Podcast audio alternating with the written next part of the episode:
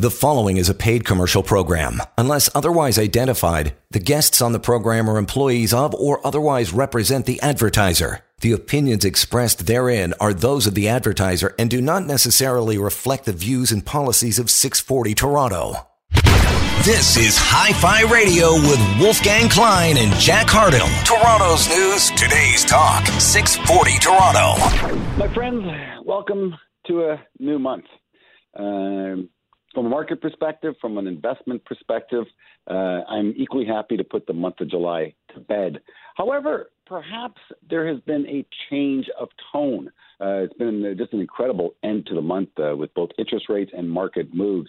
Uh, I'm delighted to have our next guest be announced, Mr. Myles Zyblock. Uh, he's with Dynamic Funds. Uh, he's a chief investment strategist. he works very closely with uh, the various portfolio management team uh, at Dynamic, uh, giving them a global perspective uh, on uh, the world of high financial. I say, of course, I met Miles uh, way back when when he was in the same role at a large Canadian financial institution. I love how we, Miles, don't want to mention where we worked even a large Canadian financial. that's that's classic. I, I guess why give them another brand plug, right? Why? Right. No need, no need. Let them buy it. Let them buy their marketing. I'm not going to support that at all. Uh, there's only six banks to choose from, my friend. But the, you know, it's, it's great. The independent world, uh, the, the, the non-bank world, it's a bit of a different place. You, you, you must admit. Uh, uh, yeah. Well, thank you for having me on. It's been great. It's great to be here, and uh, like you say, I mean, um, you know, Canada is a, a small a, a small place with a with a few banks, and uh, no one wants to help anyone else out. So it was a, a large Canadian financial institution indeed. Indeed, it was. Well, uh, that's where I had the privilege of, of meeting you and uh, and watching you present live uh, to, to some very sophisticated investors. I don't know how they let me in the room, um, but it, it, was a fantastic presentation, and, and, and it resonates with me today, Miles. Uh, so it's just wonderful how we can continue to uh, maintain a relationship. But no better time than the president to to um, uh, dive deep into your theses uh, absolutely incredible year that we have been embracing.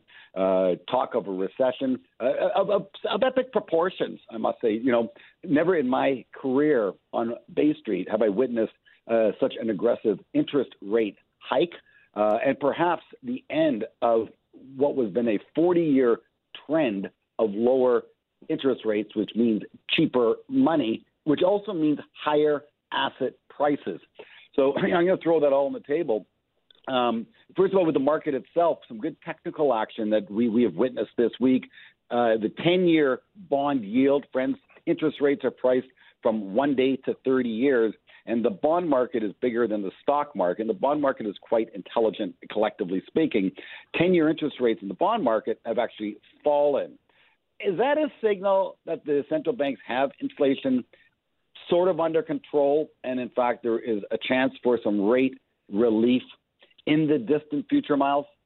Well, you know that, that that's a great point. The, the bond market or bond yields, both. Uh, let's just talk about the ten-year bond yield. That's sort of what everyone talks about, and you know the ten-year bond yield in the U.S. and in Canada, in fact, since about June, has fallen from somewhere around 3.5 percent uh, to closer to 2.65 percent. So that's a that's a pretty you know a pretty dramatic move in a short period of time, and I, I think you know part of that is yes, uh, fixed income markets are saying that you know long-term inflation risks, um, because we're talking about a 10-year bond, long-term inflation risks have maybe moderated. So I think that is part of the story for sure. And uh, at the same time, I also think that the bond market collectively uh, is getting a little bit more concerned about economic activity or the slowing, the pace of slowing in economic activity. And you know, there it makes sense to expect some slowing, of course, because as you rightly said, central banks have been raising interest rates at a, fairly rapid clip. And in fact, uh, since the start of this uh, interest rate cycle, both in the U.S. and Canada, this is effectively the fastest rate of increase. I mean, central bank rates are still low, but it's the fastest rate of increase we've seen since probably the early 1980s. So you'd expect that to slow down economic activity. So I think it's the combination of perhaps the bond market thinking, you know, that the central banks can get this inflation under control, plus the fact that we now have concerns about economic growth, at least you know over the next several quarters, and both of those are putting up bond prices, putting down uh, bond yields. So uh, Rick Santelli, he's on CNBC, and uh, he spoke, I guess, immediately after the Fed announcement yesterday. So again, friends at home, uh, on uh, Wednesday, the U.S. central bank raised interest rates again by three quarters of a percentage point. Uh, yet you didn't see the well, the follow through in the bond market was in fact interest rates fell. We spoke with that with Miles. But Rick Santelli, his belief, and he's been you know working on Wall Street for 50 years as a commentator. I, I must preface that as not as a practitioner, which Jack and I and Miles are. We practice with real money. We don't just go on television and talk about it. Uh, we actually do and teach at the same time. Correct?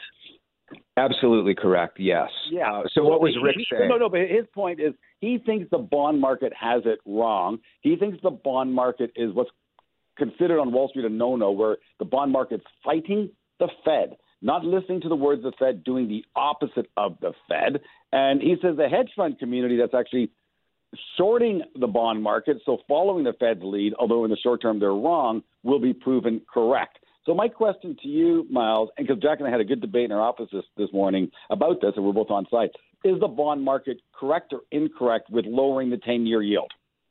Well, I, I would say that the bond market is is likely to be correct in the sense that you know over the next let's call it nine. I can't talk to you about the next ten or fifteen years, uh, but over the next nine to twelve months, I think the risks are to uh, are, are for lower inflation, and you know part of that is now think about this.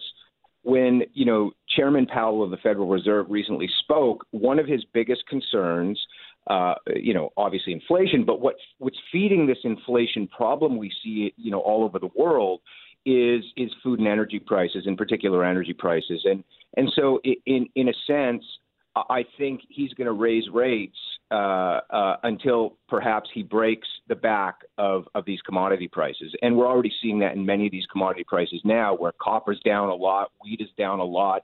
You know, oil's it, it peaked at about 120, 120 dollars per barrel, and now it's down just under 100. Uh, so commodity prices are starting to react, and and and you know, at, at the same time the demand side of the economy is slowing uh, rather dramatically. You're seeing it in housing markets around the world, and I think all of this is feeding, at least into the near term, uh, um, uh, it, it's feeding into lower inflation risks. Now, does that mean you know right now? Let's just put this in context. Right now, uh, you know the, the CPI or the inflation index in Canada is you know, telling us that inflation is about 8.1%. It's 9.1% in the U.S. These are the highest levels we've seen in probably 40 years. Wow. And, and, so I'm not, I'm not saying, you know, we're going back to 2% quickly. Uh, but I, I, think, you know, the, the, the, sense here is that we could potentially see a rather dramatic lo- shift lower in inflation over the next 12 months. And, and that might largely be on the back uh, of commodity prices going lower, uh, and also the fact that you know we're hearing things like you know uh, the supply chains are starting to loosen up. I mean, there's a lot of semiconductor companies out there where there was a big issue about uh, you know semiconductor chip shortages. Now now they're talking about gluts. So yeah, you're out so, of China. You are correct. Yeah, so we're seeing some gluts appear in in categories that were previously there were shortages, and and you know uh, we recently heard it from Walmart's earnings report that you know they have an inventory problem uh, as everyone's spending money, you know, on, on food and on on you know filling up their tanks, their their gas tanks.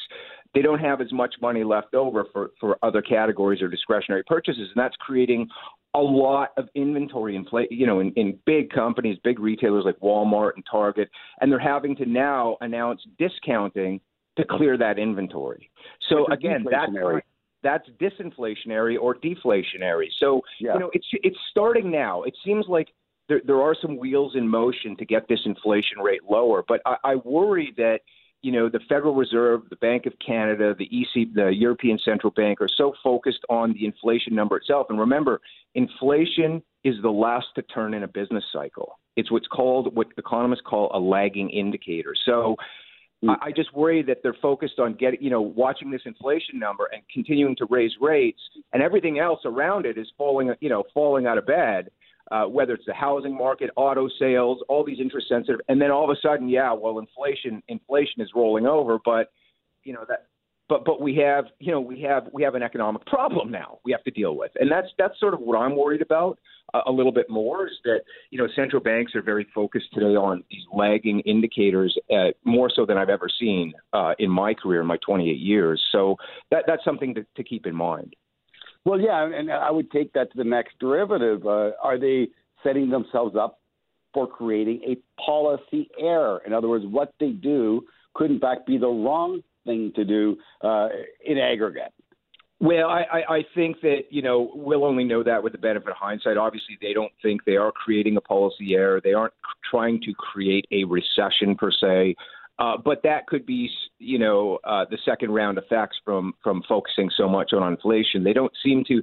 Well, here's here's my my thought is that you know when you're hearing these central banks, whether it's in, in Canada or the U.S. talk, um, they're seeming to take the risk of a they're seeming to you know they're they're more comfortable taking the risk of an economic recession uh, in order to avoid the risk of runaway inflation. And that seems to be the big trade-off.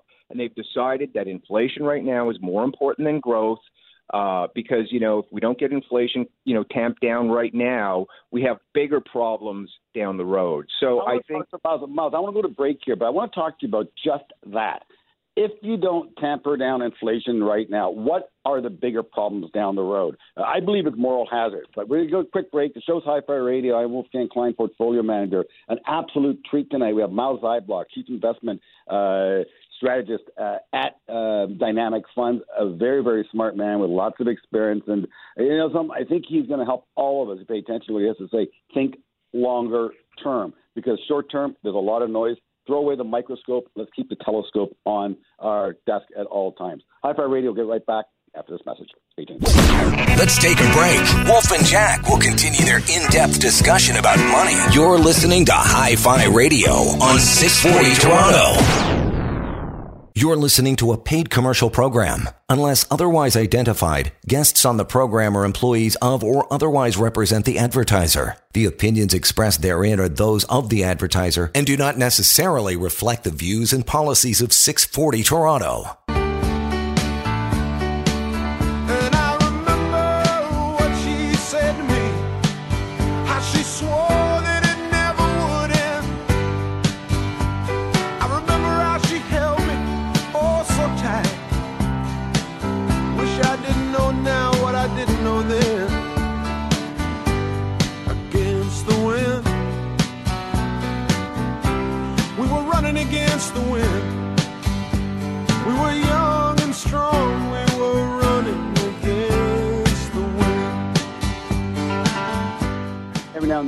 To hold me tight when the world goes crazy. And, uh, well, when that doesn't work, we call smart people onto this radio show. Uh, an absolute delight and privilege uh, to have Mr. Myles Zyblock uh, on the show. He's with Dynamic Funds, used to work at one of the big Canadian banks along with Jack and I. Uh, but he went into the land of freedom, uh, working for dynamic fund. And you know, again, the objective, friends and family, if you're if you're looking to the fund world and have professional money management, uh, the name of the game is to buy great managers who buy great companies and hang on for decades, not weeks, not months, decades, and you will see fruits of of, of, of the efforts and labor uh, put into such an investment strategy. Uh, the name of the game is not getting caught offside. Uh, every now and then, well, we do get caught offside, and uh, I have a full basket uh, of investments right now. I don't have any cash on my books. I'm long and trying to stay strong, as they say on Bay Street and Wall Street. Uh, but every now and then, it feels like I'm fighting against the wind. Hence the song, right? Hey, Mouse, not bad setup for you. So that was pretty good, yeah. yeah, I'm always preparing for the next career if need be. Um, it, it really has felt that way this year, you know, for investors, you know, the, the, the Warren Buffetts of the world, the Turtle Creeks of the world, you know, long only, you know, three to five year, 10 year viewpoint investors. It's been a tough year. Uh, I'm starting to see a bit of light at the end of the tunnel. I, You know, some perhaps uh, call, call it bear market rallies or perhaps uh, a turn in overall sentiment. What do you think? Where are we at in the cycle? Um, where do you? What's your guesstimate? And it's a guess. I know you don't know. I don't know. But you know, I think an educated guess is better than an uneducated one. What's your guess? When is the market going to print the stock market print its low? Um, and well, what's your what's your call for next year? Yeah. So, um, wow, this is this is out of my comfort zone for sure. But uh, you know, w- when we look historically at, and, and let's let's all just put, put it out there. I mean, we are in a bear market, right? We're we're in a bear mar- a global equity bear market, um, and it's you know it's not the first, it's not going to be the last. This is part of you know being in the equity market. Um, it, but when we looked historically, and this is you know using only uh, history as a guide, and and it's never the same uh, every time, but. The, the, the couple sort of the couple of key things that stand out uh, at the bottom of or near let's call it plus or plus or minus three months from the bottom of a bear market. One is that the central banks uh, around the world start to change their tune. So, you know, we're in a tightening cycle right now, which means that interest rates are rising. Uh, and if we see what everyone refers to as a pivot, meaning they're going to change from tightening to either going on hold or tightening uh, to, let's call it easing, uh, that would be pretty dramatic uh, at this stage. But uh, that is that is part A of the story of where we we're likely to see a more foundational bottom in the market. Uh, and the second thing uh, that has come with uh, most bottoms in bear markets is that the growth profile in the economy, uh, global economy, and, and the hence the, the, the profile for for corporate earnings needs to bottom. And uh, again, sort of plus or three three plus or minus three months from bottom. You, you can never nail these bottoms, but that's sort of what you want to see to have a lot more confidence uh, in uh, building a bottom in, in, in the market. So. Uh, a central bank pivot or a change in tone and uh, and a bottom in the economic outlook. And you know, my sense here is that uh, we're getting probably closer to a pivot. Uh, and um, the markets are already, the fixed income markets are already starting to think that that perhaps could happen as early as the first quarter of 2023. Um, and, you know, we just don't have any signs yet that economic growth is bottoming. So I'd say you're still at a, you know, you've obviously had a, a lot of valuation come back into the market in particular areas because prices have fallen. So things have gone, certain things have gone on sale. Uh, so if you're a long-term investor, you don't worry about timing it. You just, you know, you, you just start, you, you add money. I mean, you add money consistently to the market as you suggested. Uh, but um, you know, I would say that you know, if you're a little more sensitive, it, we we're still sort of in the risk zone. Um, but I'd say you know, in the next quarter, two quarters, we're probably close to a bottom.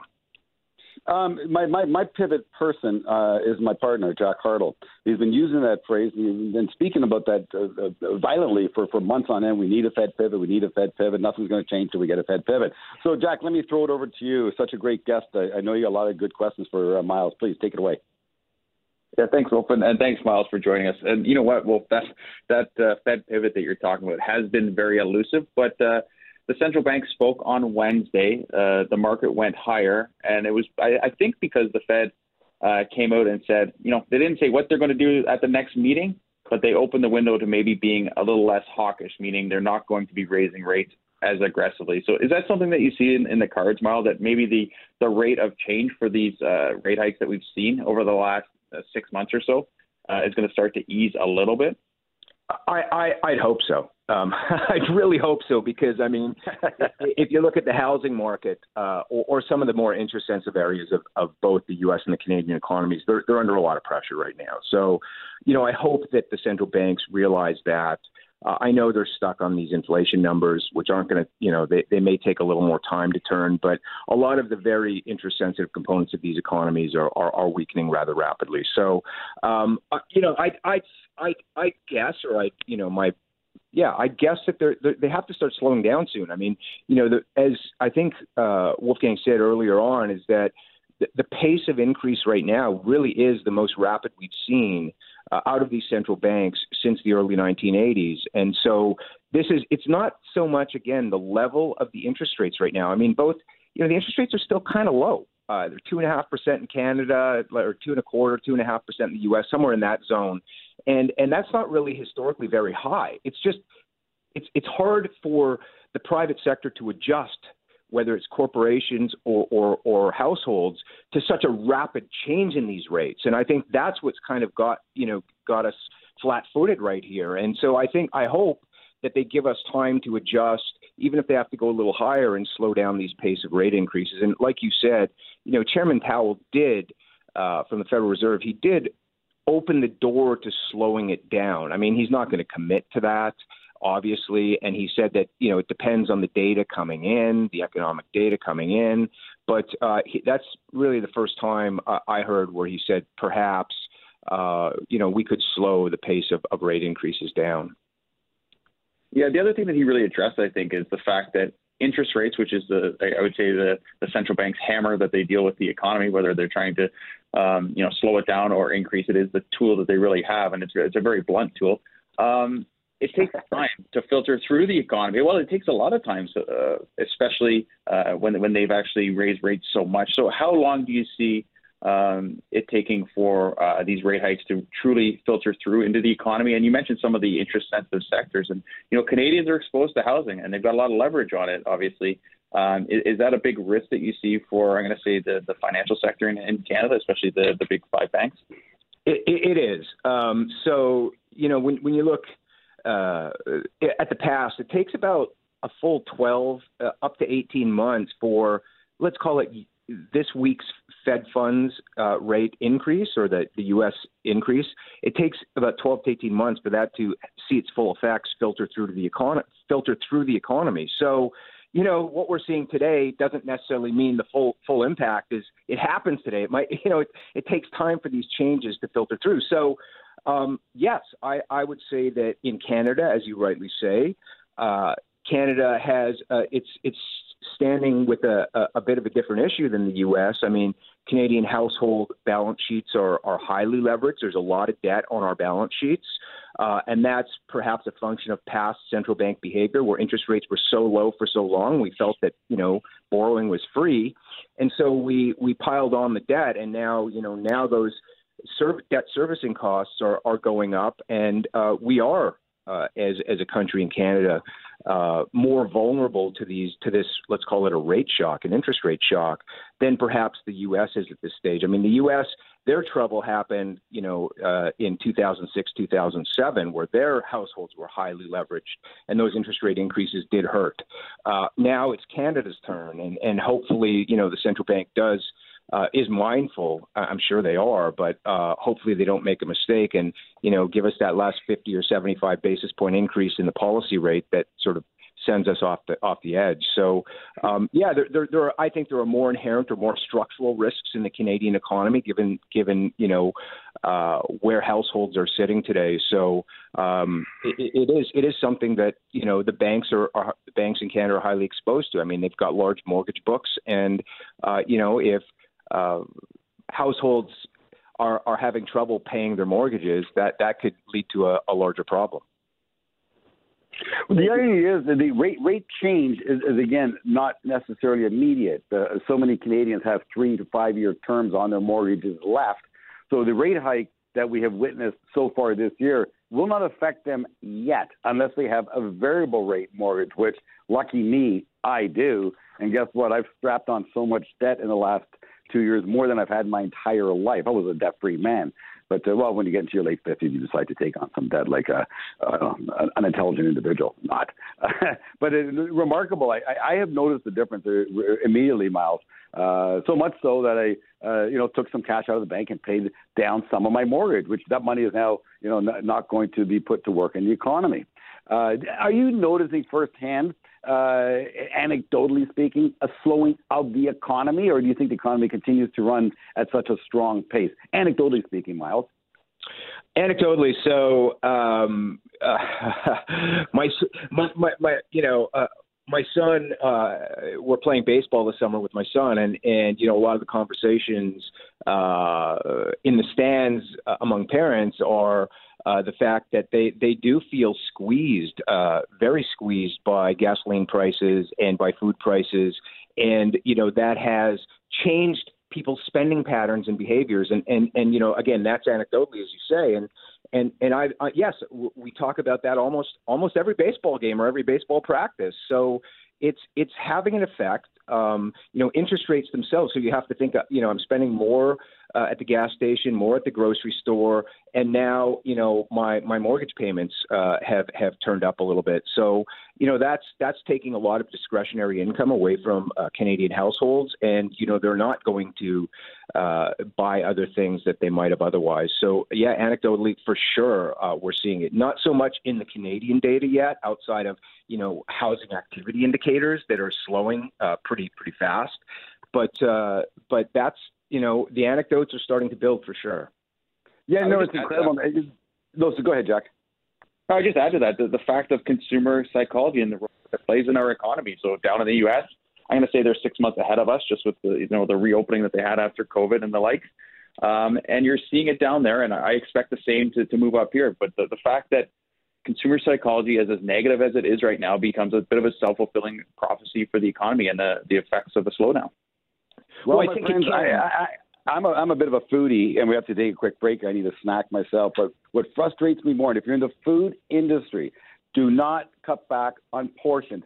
I notice consumers notice, and don't cut back on quality, specifically the pro the protein charge me more, but don't cut back because that diminishes the experience, which will diminish the frequency I come back to the establishment. Uh, that's right. When they try to cut corners, they, they want to they want to raise prices, miles. They want to cut back on what they give you. Stop it. Uh, enough with the Halloween candy. That's where that's where you learn the trick. Don't pass it on 12 months a year. You know what I'm saying? Hi-Fi Radio. We're talking money here. We got Myles Zyblock. He's the chief investment strategist with Dynamic Funds. Very very smart man. Uh, very educational session that we're bringing to you this evening. Uh, spend time with us. It'll help you have more wealth, I promise. Going to take a quick break, get right back to Miles, Jack Hartle, and Wolfgang Klein right after this. Don't go anywhere. There's more Hi Fi Radio in a moment on 640 Toronto. You're listening to a paid commercial program. Unless otherwise identified, guests on the program are employees of or otherwise represent the advertiser. The opinions expressed therein are those of the advertiser and do not necessarily reflect the views and policies of 640 Toronto.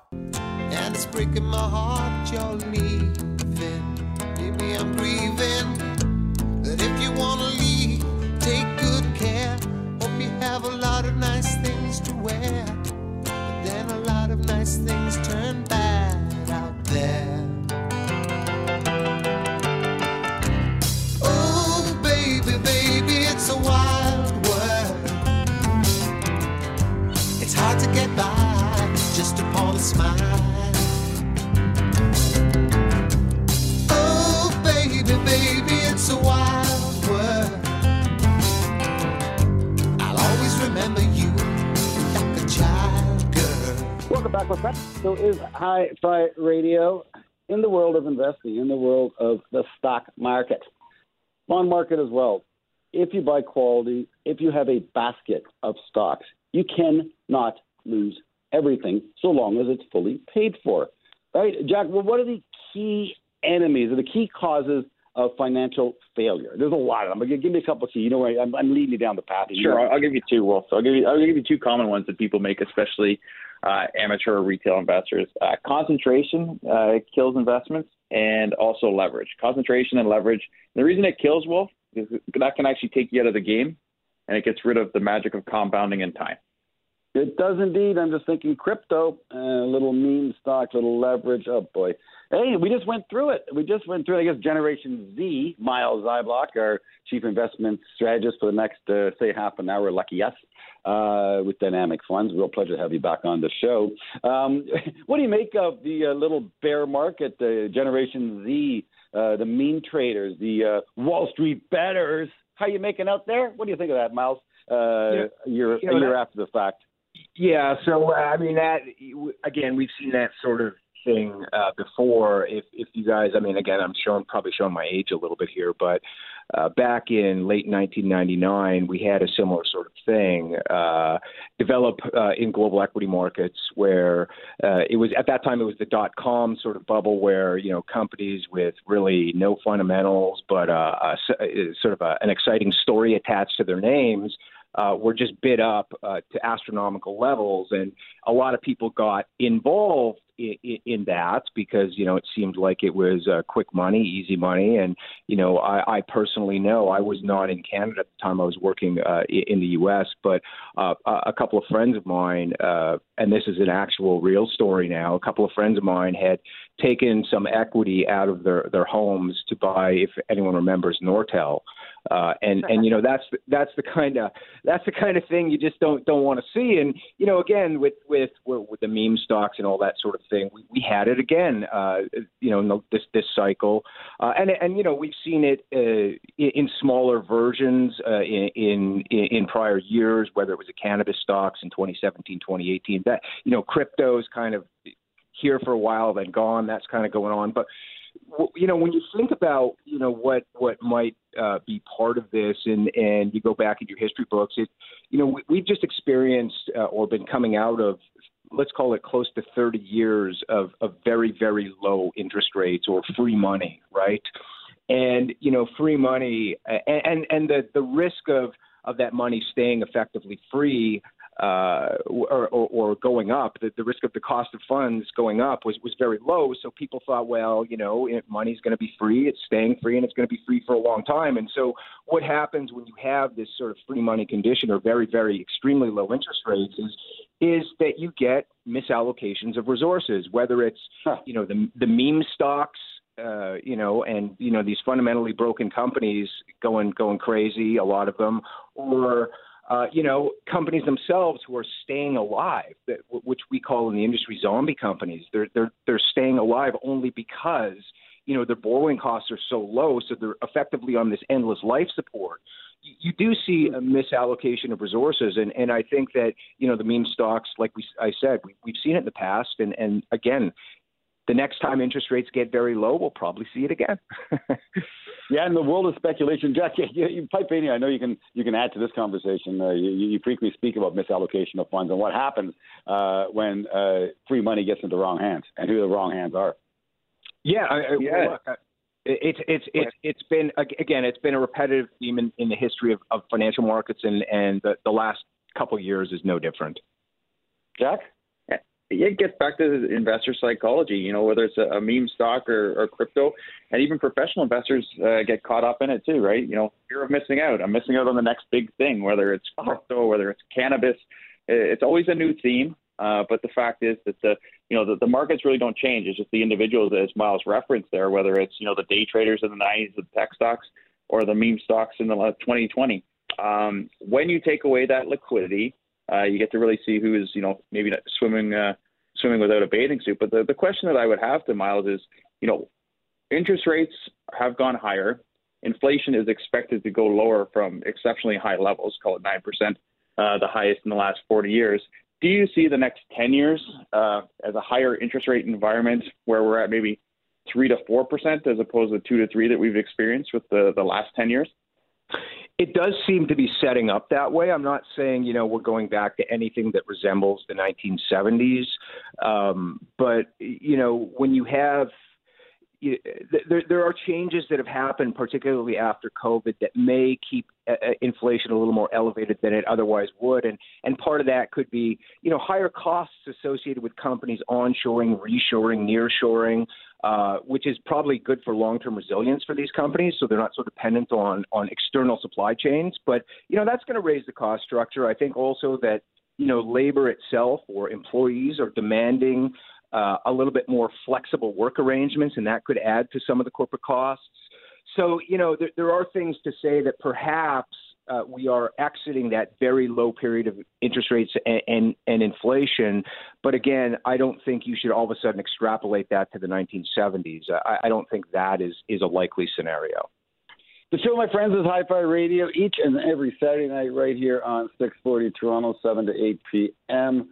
Come heck or high water, Jack and I make it to the studios, virtual or not, uh, to spend some time with you to help you have more wealth. Myles Zyblock, uh, uh, Chief Investment Strategist with Dynamic, spending the entire show with us this weekend. An absolute delight for both you and I. I get to do my work. This is like just perfect. Uh, indeed, it is. We're going to take a quick break, get right back with Myles, talk a little bit more about inflation and the rate of change. More importantly, what this means to you and the setup for investors, not speculators. Stay tuned. Want to make more money? Stay tuned for more Hi Fi Radio on 640 Toronto. You're listening to a paid commercial program. Unless otherwise identified, guests on the program are employees of or otherwise represent the advertiser. The opinions expressed therein are those of the advertiser and do not necessarily reflect the views and policies of 640 Toronto.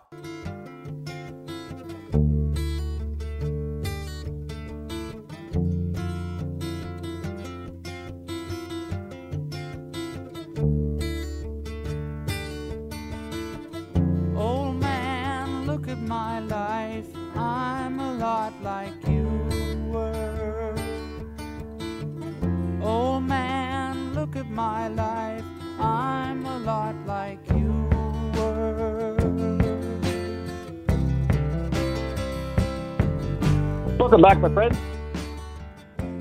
It is a show about money. Um, you know, getting old sort of sucks, but it's not all bad. Uh, and I'll tell you, as you get older, you you you, you mark time. Uh, and so I'm referring now, of course, to being an investor.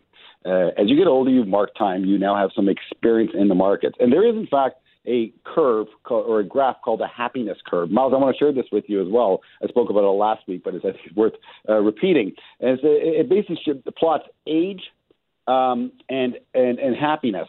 Uh, so on the uh, y-axis, they're the ones that go up and down, my friend.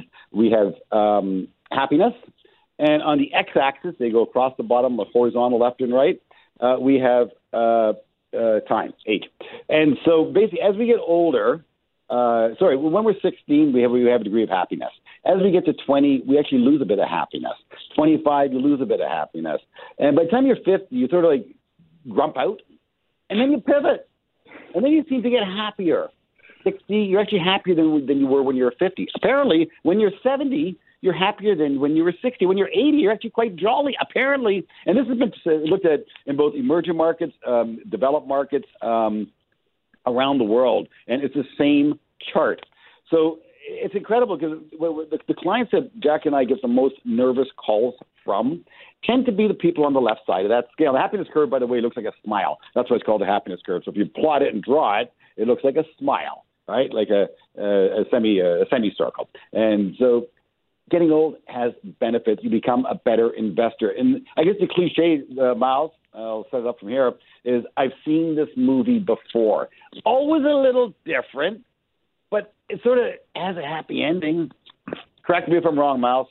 Well, I think it has a happy ending if you uh, if you uh, are if you learn through time that you know being a longer term investor is is probably the way to go, right? Um, you know, if you if you're still caught up in the in sort of the day trading, every little every little bump, uh, I think those people end up being unhappy. I mean, the, the one thing I think with age that I've you know that's changed for me age and experience is that I've understood things that I can control or that are in my control and things that are out of my control. I don't have any control on the daily moves in the stock market. I've I've accepted that. And and but what I do have is I have it, can, you know I have control over the exposure to the stock market. So the point being is that I understand what I'm getting into when it's stock market investing. It's you know stocks are volatile in the short term. But as the horizon stretches for an investor, the odds of success increase greatly. So, you know, to me, investing has always been more, or as always, it's as I've learned, it's it's become more of a marathon than a sprint. Uh, it's a so, marathon. So yes. All we have to do is control our emotions. And the irony, Myles, uh, Myles, again, I saw another chart that I put in my last client slide deck that Jack and I host every month. Uh, privileged clients get to tune in and get our viewpoints as well. Um, is that over the long haul, the risk of holding cash increases and the risk of holding stock decreases and the risk of holding bonds over the long term increases. So, long term, your risky assets are not stocks. They're your least risky. The risky assets long term are bonds and cash. I ask you at home, friends, are you going to be here for the long haul?